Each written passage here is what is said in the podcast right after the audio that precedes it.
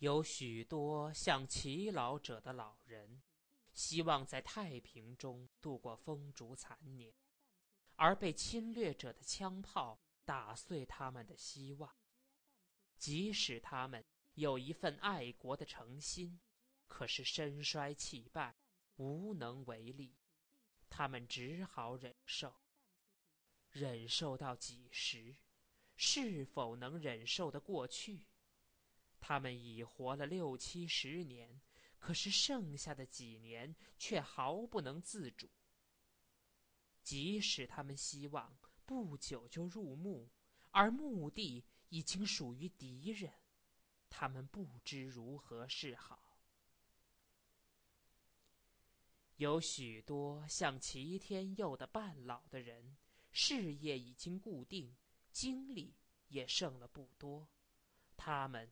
把自己的财力已看得十分清楚，只求在身心还未完全衰老的时候，再努力奔忙几年，好给儿孙打下一点生活的基础，而后再，假若可能，去享几年清福。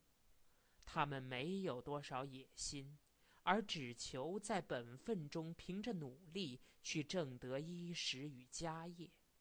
可是，敌人进了他们的城，机关、学校、商店、公司，一切停闭。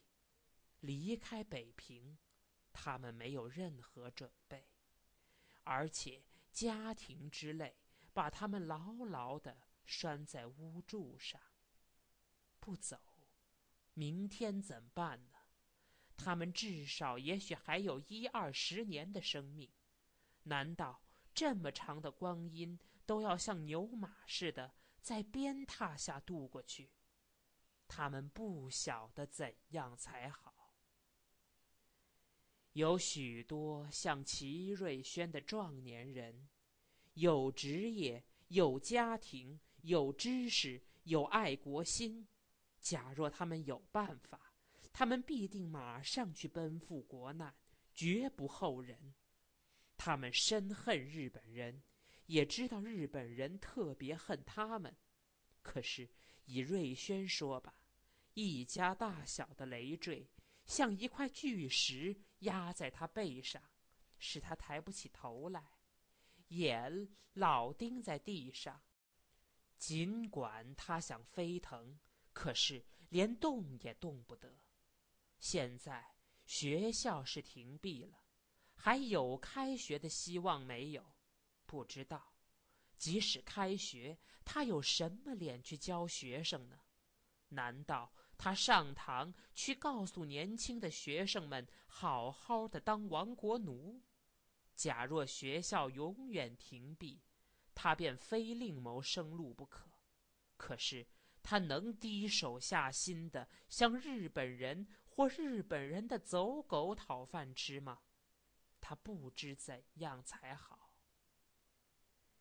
有许多像瑞全的年轻人，假若手中有武器，他们会马上去杀敌。平日他们一听到国歌便肃然起敬，一看到国旗便感到兴奋。他们的心一点儿也不狭小偏激，但是，一提到他们的国家，他们便不由得有一种近乎主观的、牢不可破的、不容有第二种看法的意见。他们以为他们自己的国家最好，而且希望它会永远完整、光明、兴旺。他们很自豪能够这样，因为这是历史上所没有过的新国民的气象。他们的自尊自傲使他们没法子不深恨日本人，因为日本人几十年来天天在损伤他们国家的尊严，破坏他们的国土的完整。他们打算光荣的活着，就非首先反抗日本不可。这是新国民的第一个责任。现在，日本兵攻破他们的北平。他们宁愿去死，也不愿受这个侮辱。可是他们手中是空的，空着手是无法抵抗敌人的飞机与坦克的。既不能马上去厮杀，他们想立刻逃出北平，加入在城外作战的军队。可是他们怎么走，向哪里走，事前毫无准备。况且，事情是不是可以好转呢？谁也不知道。他们都是学生，知道求学的重要。假如事情缓和下去，而他们还可以继续求学，他们就必定愿意把学业结束了，而后把身心献给国家。他们着急，急于知道个究竟，可是谁也不能告诉他们预言。他们不知怎样才好。有许多小崔因为北平陷落而登时没有饭吃。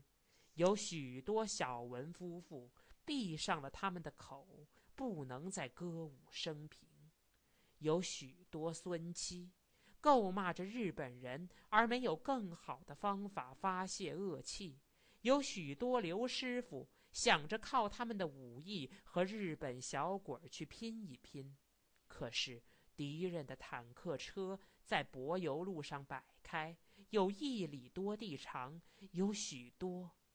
谁都有吃与喝那样的迫切的问题，谁都感到冤屈与耻辱，他们都在猜测事情将要怎样变化，谁都不知道怎样才好。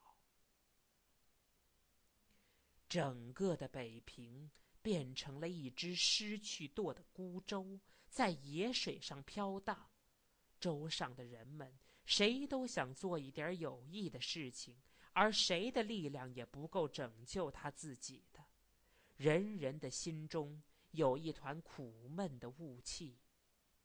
玉泉山的泉水还闲适的流着，积水潭、后海、三海的绿河还在吐放着清香，北面与西面的青山还在蓝而发亮的天光下面雄伟的立着，天坛。公园中的苍松翠柏还伴着红墙金瓦，构成最壮美的景色。